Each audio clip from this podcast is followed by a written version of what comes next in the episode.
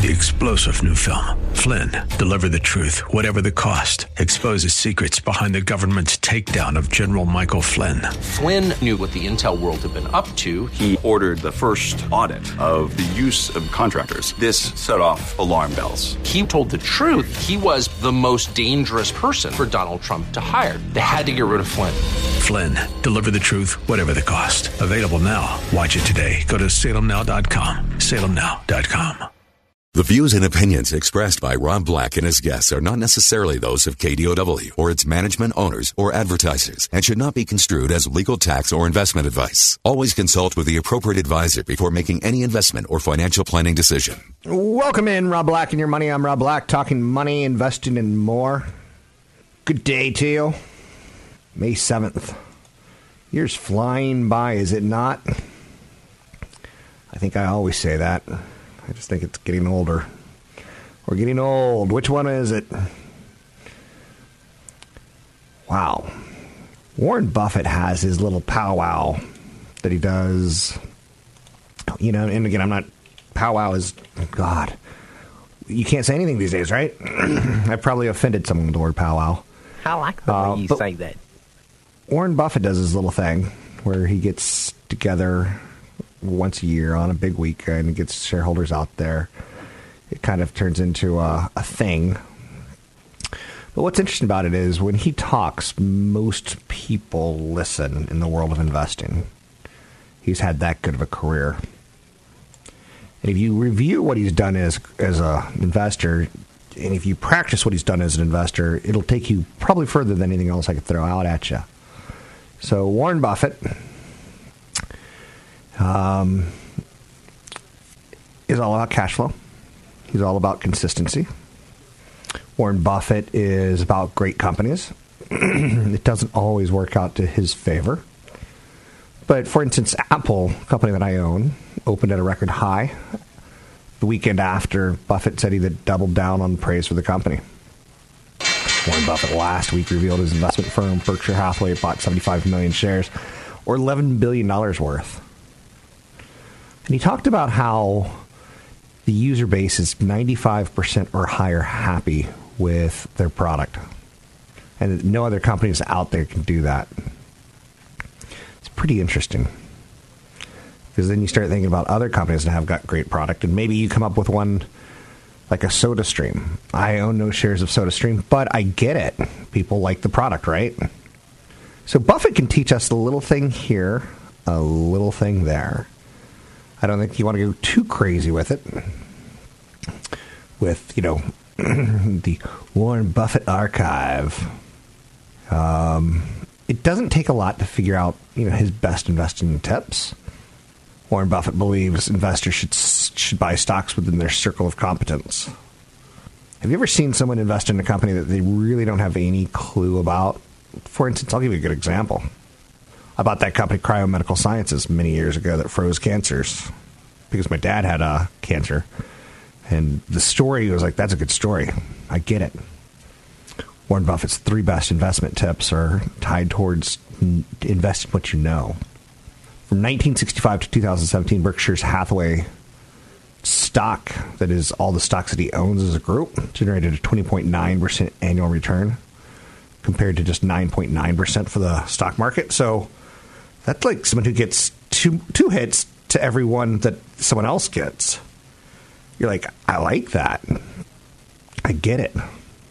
So, circle of competence is one of those things that, again, have you ever seen anyone just get in over their heads with stock or a house and try to explain to you, like, why Belize is the next, you know, scuba safari capital of the world and scuba safarians from around the world are going to come and rent my condos that are only have three walls and I think they'll be okay during hurricanes. And you're like, oh, wait, wait. So different people understand different businesses, and I totally know that. The important thing to know which ones you do not understand, and when you're operating within what Warren Buffett would say is your circle of confidence, your circle of competence.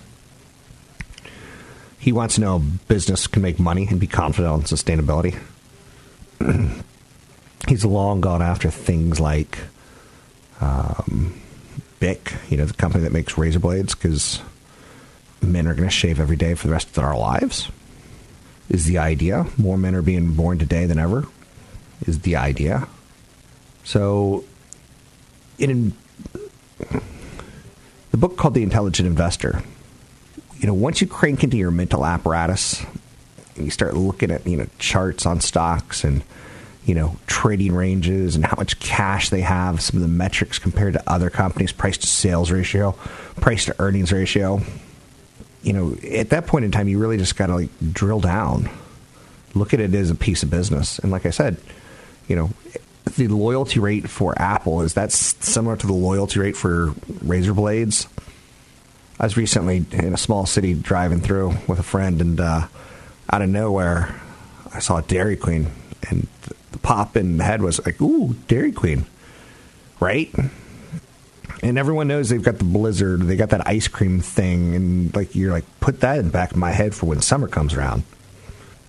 One final piece of business advice that Warren Buffett will say is the margin of safety. He doesn't want you to try to drive a 9,800 pound truck over a bridge that says capacity 10,000 pounds when there's another bridge that says capacity 15,000 pounds. So try to cut down on your risk early in a prospective investment. Try to find some value in that investment, and then you won't feel like I don't know if this truck is going to collapse or not.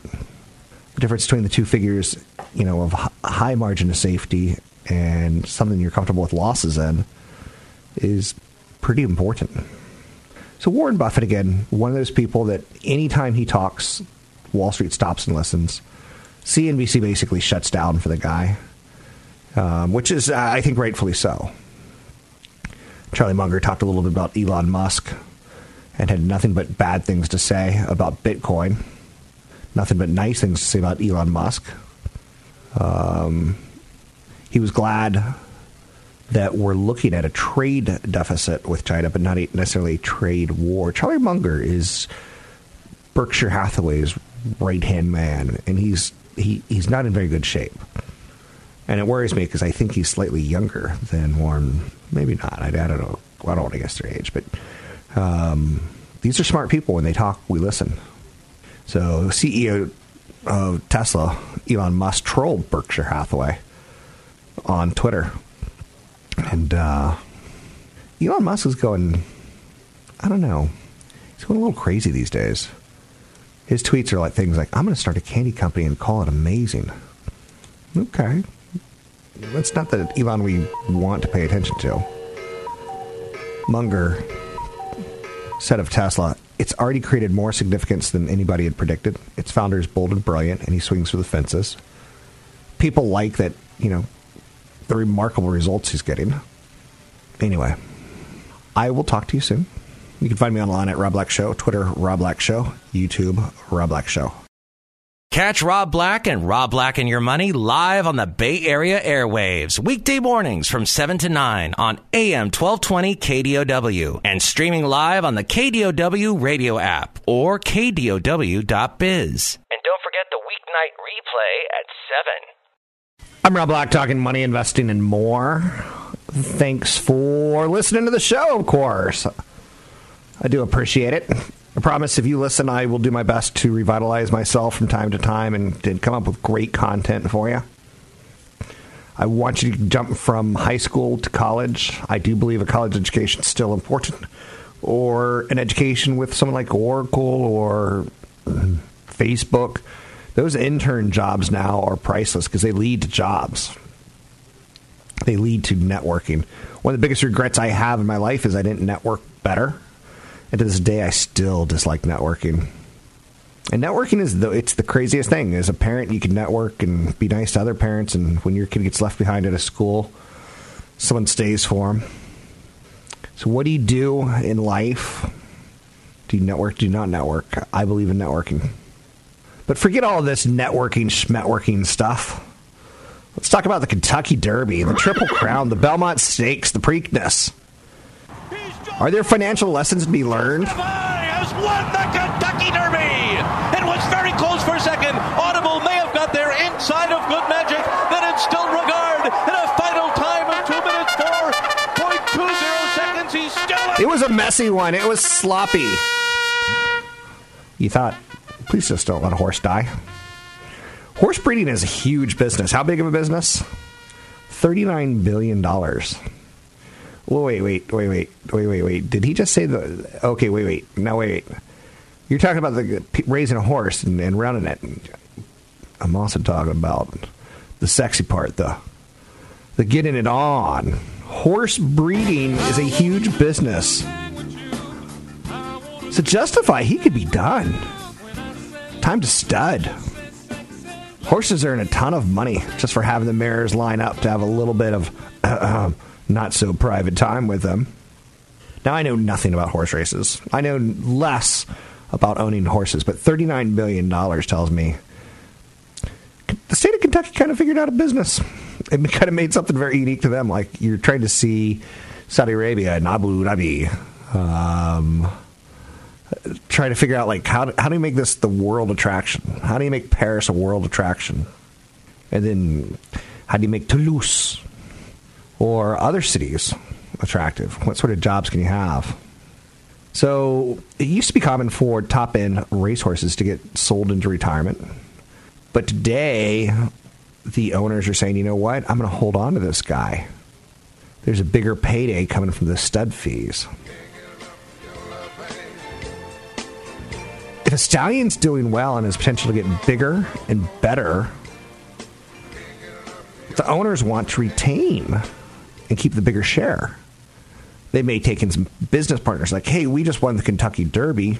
Who wants to, you know, help us open up um, how shall we say, an Airbnb for horses. Because they don't have a lot of money from winning the, uh, the Kentucky Derby, and they want to come up with their own Airbnb idea that spans all of Kentucky. Honey, let's stay at the hotel that Justify stayed at. I don't even want to get into that because now my mind's going to sick places. So, partners are a big thing in the business of breeding horses. Who would have known? like I said, it used to be if you won that horse, you know, um, suddenly was worth millions, and if you lost and the horse broke his legs, then he was worth like a a jar of glue, Elmer's glue. So it's a timely and potentially risky investment. So nah, now we're getting somewhere. Investing in horses could be an investment. It's a class, an asset, right? Just like investing in stocks. Stocks are assets, and bonds are assets, and real estate. You're talking about children here. These are horses that are three and a half years old. They're not children in horses' age, but children in our age. But it's complicated. The only thing that matters to guarantee a stud fee, though, is that you can produce a, a, a horse that can stand and, and be nursed. That's the only thing you have to have. Baby horse is called, ladies, gentlemen, a foal, right? F O A L. I could be wrong. But in that stallion's first couple years of being a stud, the fee starts to, to lower. It typically takes about five years to produce enough spawn and prove that his horses that he produces could be winners. Can you imagine that? Like, that would be a great job. I'd like to be a stud and put out in the field. But then they wait a couple years to see if the children you make are sickly and, and, and pasty. They may put you down. Whereas if they you know, are rocking it out and thumping their chest, this asset that you just got just has more value. But it took five or six years to see that value, right? But the fact that that stallion did well at a, a race horse once, we're, we're good. But then you still have to get the proof in the pudding. Oh, the, the terms I'm using, pudding. Oh my Seriously? my. Like baby pudding? I don't even want to go there. So there's over 20,000 horses born in the United States and Canada every year. I know you're thinking, I would have thought that number would have been higher. I don't know. After the birth, the owner has to decide whether to keep that offspring or sell them. So breeders are going to sell them as weanlings. Weanlings are usually six months to a year old. I know you're saying, man, horse racing's got some crazy terms. Wow. About 40% of the horses that are sold as yearlings, ages 1 to 2, average price is about $75,000. Now, the most expensive breeding stud out there right now is a horse named Tapit. So, and he set the record for three years in a row. His breeding fee is three hundred thousand dollars. Whoa. Wait, I want you to do the math here on this one because I, I only have an abacus. Three hundred thousand dollars, and wait, wait, wait, wait. You're gonna love this. He does it 125 times a year. Really? I, I I'm not making this stuff up. So that's big business, right? Yep. Yep. So um, that breeding fee alone is what thirty-seven million dollars a year. Of my horse wants to meet your horse. Give me thirty-seven million dollars, please. Whoa. I'm Rob Black, talking money, investing more. Find me online at robblackshow.com. Want the podcast with music? Find the link to the other version of the podcast by going to Rob Black's Twitter. His handle is at Rob Black Show. Listen to Rob Black and Your Money weekday mornings, 7 to 9 on AM 1220 KDOW. So take me back to the night we met. Whoa. Music. This music makes me want to die. Sweet. It's kind of like that Avicii music. Too soon? Too soon? So I just did a segment where I talked about horses and breeding horses and how much money there is there. I can't say that I was shocked to the point of, of negativity, but I definitely got in the wrong business. It feels like, but it also again shows you that like certain states and geographies can thrive. The Bay Area is famous for tech companies, but at one point in time, the Bay Area was famous for defense companies. And at one point in time, will they be known for their biotech companies? Because they have some good ones that have come through here. Usually become, go on to become divisions of other companies, but they've had some good ones. So I just talked about horses and how breeding horses is, is big business. It's like the underwear gnomes, you know? You'll figure out the business model, but first you need the underwear. Phase one, collect underpants. Phase two, phase three, profit. So, I think the area that I kind of want to get into now is horses can be profitable. We see those as assets, right? What do you see your your your son or daughter as? Asset or liability? You've got a beautiful little baby. It's like that Beatles song. Beautiful, beautiful, beautiful. I know you're saying you're ruining it for me. You're ruining one of the greatest songs ever. You will never, ever, ever have a career in singing. I know. Beautiful, beautiful. And then the episode, the very special episode of This Is Us, where the kid does the translation. And he's deaf, but. Oh. Oh, my, my. And then he goes home. He goes home and he makes a baby. So I did one segment on horses and babies. Let's do a segment on humans and babies. Now, we all look back at college and think of it as expensive. I remember getting mad at a professor at one point in time because he was the easiest professor to get off track. So let's say it was a science fiction class, right? And we had to read Isaac Asimov. We had to read like some of the greatest science fiction ever. It was part of our syllabus, our syllabi. Ursula, K. Le Guin. We were supposed to read these books and come in and talk about them, right? And this guy, all you had to do was, if you didn't read the book, go. So last night on Star Trek: The Next Generation, do you notice that the Vulcan had a, a slight um, character flaw? He actually was talking about his fondness for baseball when we all know that Vulcans never feel feelings. And therefore, I think the episode, and then the professor would talk about this for like 45 minutes, and then there's five minutes left in class. He goes, Let's get to our, re- oh, we're not going to get to our reading assignment. Okay, we'll have a quiz on it next week. But, uh, and you're like, we just talked about Star Trek for 45 minutes, and like, how much money did I just spend uh, on this one class? And it used to freak me out. I hate that. I hate it. I hate it. I hate it. So this all comes back to having a kid, right?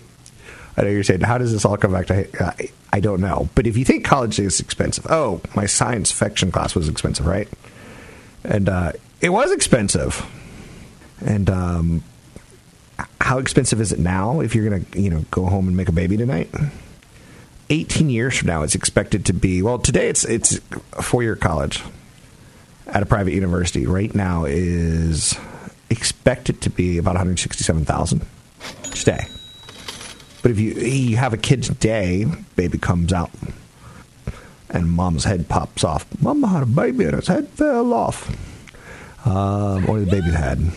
It was a dandelion child thing from years growing up, back when there was fields of flowers before we put cement on them in Pizza Huts. One day you'll remember. So a four-year private school is one hundred sixty-seven thousand dollars, essentially forty thousand dollars a year, right? And so it's three hundred three thousand expected with inflation in eighteen years, and that's why you have to invest because you have to get better than zero percent in a bank. To get a degree in a public university right now, it's about one hundred one thousand. It'll be one hundred eighty-four thousand dollars by the year twenty thirty-six, which is again, if you do the math, pull out your abacus left, right, move the ones on the top, then the ones on the bottom. They signify health and chi, and uh, whether or not you're going to get a flu or not. And then push the ones in the middle, and you're going to see it's going to be 184,000 in 18 years. That's a lot. That's inflation, right? It's not double, but it's pretty darn close. So you have to earn more money because it's going to be more expensive and then it's really expensive in the first place. And I know parents who have kids, and they're like, "Well, you'll figure out college on your own." I did. That's fair on some levels. You gave them life. You gave them the spark of, of God. Do whatever it is that you see as that moment where life began. You gave it to them. Do you owe them college? I think you do, but some people don't.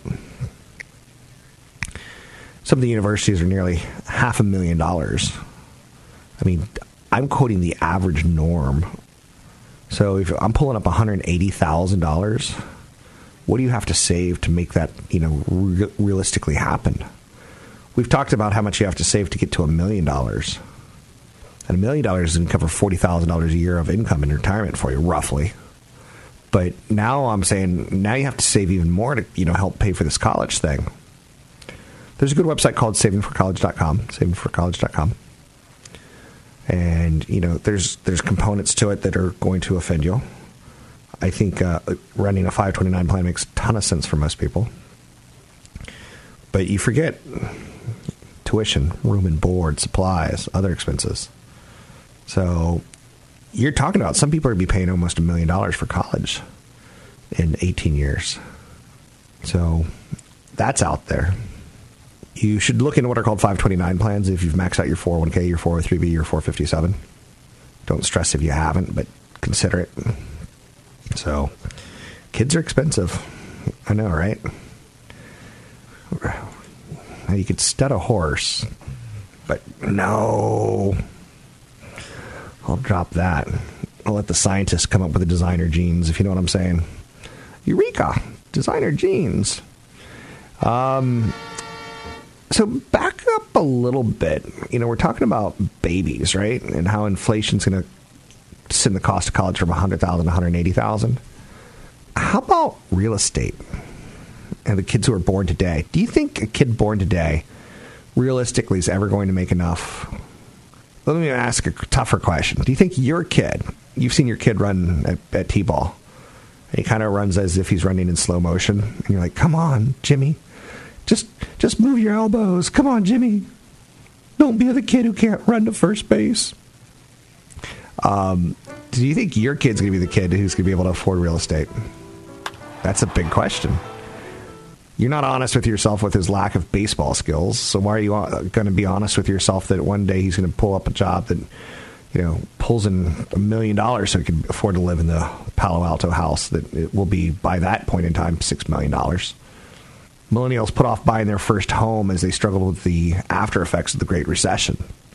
Now they're snapping up houses in greater numbers, and a lot of the older millennials are making up for lost time. They're bypassing the traditional getaway, um, you know, the way to create home ownership value, the starter home, and they're buying larger, more expensive homes where they, you know, go straight towards that's the the family house for us. You rent longer, you move to the uh, millennial, you move to the suburbs. By renting and living with your parents for extra years, many millennials can afford the price of your homes because they saved on, you know, they saved uh, rent. So they, they throw it into their, you know, instead of the starter home, they throw it in the bigger home. So they're not looking for the two bedroom condo, they're looking for the three bedroom, four bedroom, single family home. So that's out there. I love all the attention that these micro homes are, are getting, and these homes that can be printed with, uh, you know, um, 3D printers. It's like, hey, you could live in this prefab, prefab, this fabulous prefab, right? All right, all right, all So that, uh, so some millennials are out there. They're in the news, as we always want them to be. Housing confidence is one of those um, statistics that tells me housing is probably going to move higher in the short term. So if people, if home builders are confident in the amount of homes that they're building, consumer confidence in housing jump to its highest level, then the the home builders see that and they're like, okay, we're going to go build some new homes because people want to buy our homes. And then people say, well, I'll look at an existing home. It's got more bones and stuff. Supply is tight right now, but confidence plays a funny, funny issue with home builders. They want to see a market that's enthused before they stretch out too far. You can find me online at Rob Black Show, Twitter Rob Black Show, YouTube Rob Black Show. Don't forget, there's another hour of today's show to listen to. Find it now at kdow.biz or on the KDOW radio app. I'm a pretty funny guy. Like I don't get caught up in what college did you go to. I try not to define myself as go. You don't understand. Missouri State is a real good agricultural program, but you're working in tech. But I didn't know I was going to work in tech. it's like okay. Oh, what did I just bring that up for? I don't know. I think I've had a stroke. What are you talking which about, isn't fool? funny. I've promised if I have a stroke or die that I'll do it on air. And then if I've had a stroke, I promise to be exactly like Dick Clark and stay around a little uncomfortably too long. No way. So something that I like as an investor are mergers and acquisitions. And typically Mondays are those days where you find out did these guys really hammer out a deal over the weekend and the attorneys didn't leak the information and it's it's real for real? And then you go and you look at the wedding plates that are announced on Monday morning and whether it's Sprint and T-Mobile or whether it's a healthcare company buying up another healthcare company. Mergers and acquisitions are nice because a lot of people will say, I think Wall Street is a big um, casino. Well, do you think a company just spent $1 billion at a casino, or did they buy a part of a company? And if you really think they went into a casino and got drunk and said, now's the time for me to spend, you know, $3 billion to pick up a, a new healthcare company, there was a reason for it. Now, some companies do they go on offense with mergers and acquisitions to try to catch up to someone like a Netflix or an Amazon. So, you know, a Netflix has got the movies and Disney suddenly making a, a, a move at Fox or they're making a move for, you know, yeah, Fox to get some of their old TV programs so they can maybe run a, a Netflix like service themselves. Because Disney's saying, like, I see the future. So you're seeing companies like Amazon say, I see the future in healthcare. So you're seeing healthcare companies on Monday morning say, we, we made a deal over the weekend with another company, whether it's Cigna or Express Scripts or CVS Health and Aetna. Mergers and acquisitions are super important to me because it's it's showing me that it's not a casino. It's showing me that you know CVS Healthcare may value Aetna at three dollars per subscriber or at four and a half dollars in in profit. I, I don't know. I kind of want to see why are they buying each other and what price are they willing to pay? Because maybe another company will come in and say, "I think that's cheap." Maybe another company will come in and say, "Well, look at us. We got numbers that are way lower than that." You want value? You could shop right here. Taintedmeat.com. I know you're saying, no. Yes, I will take I will take a hamburger with tainted meat and some of that that that lettuce. You know, I heard a healthcare uh, a food safety inspector talk about a food inspector talk about stuff that he'll never eat at restaurants.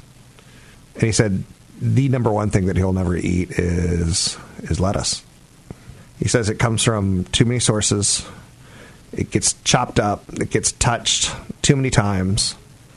And uh, he said also when you get your burger, get it well done, just to just so you know, because if there is going to be contamination, it's going to be in the the, the room temperature meat.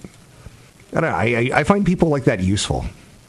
It's like a pilot giving advice on you know what happens if a jet engine blows out. Yeah, I like to hear that stuff on occasion. I like to hear it. I'll be honest with you. That's important for me. I love you people. Um, Warren Buffett is someone that I, I pay a lot of attention to.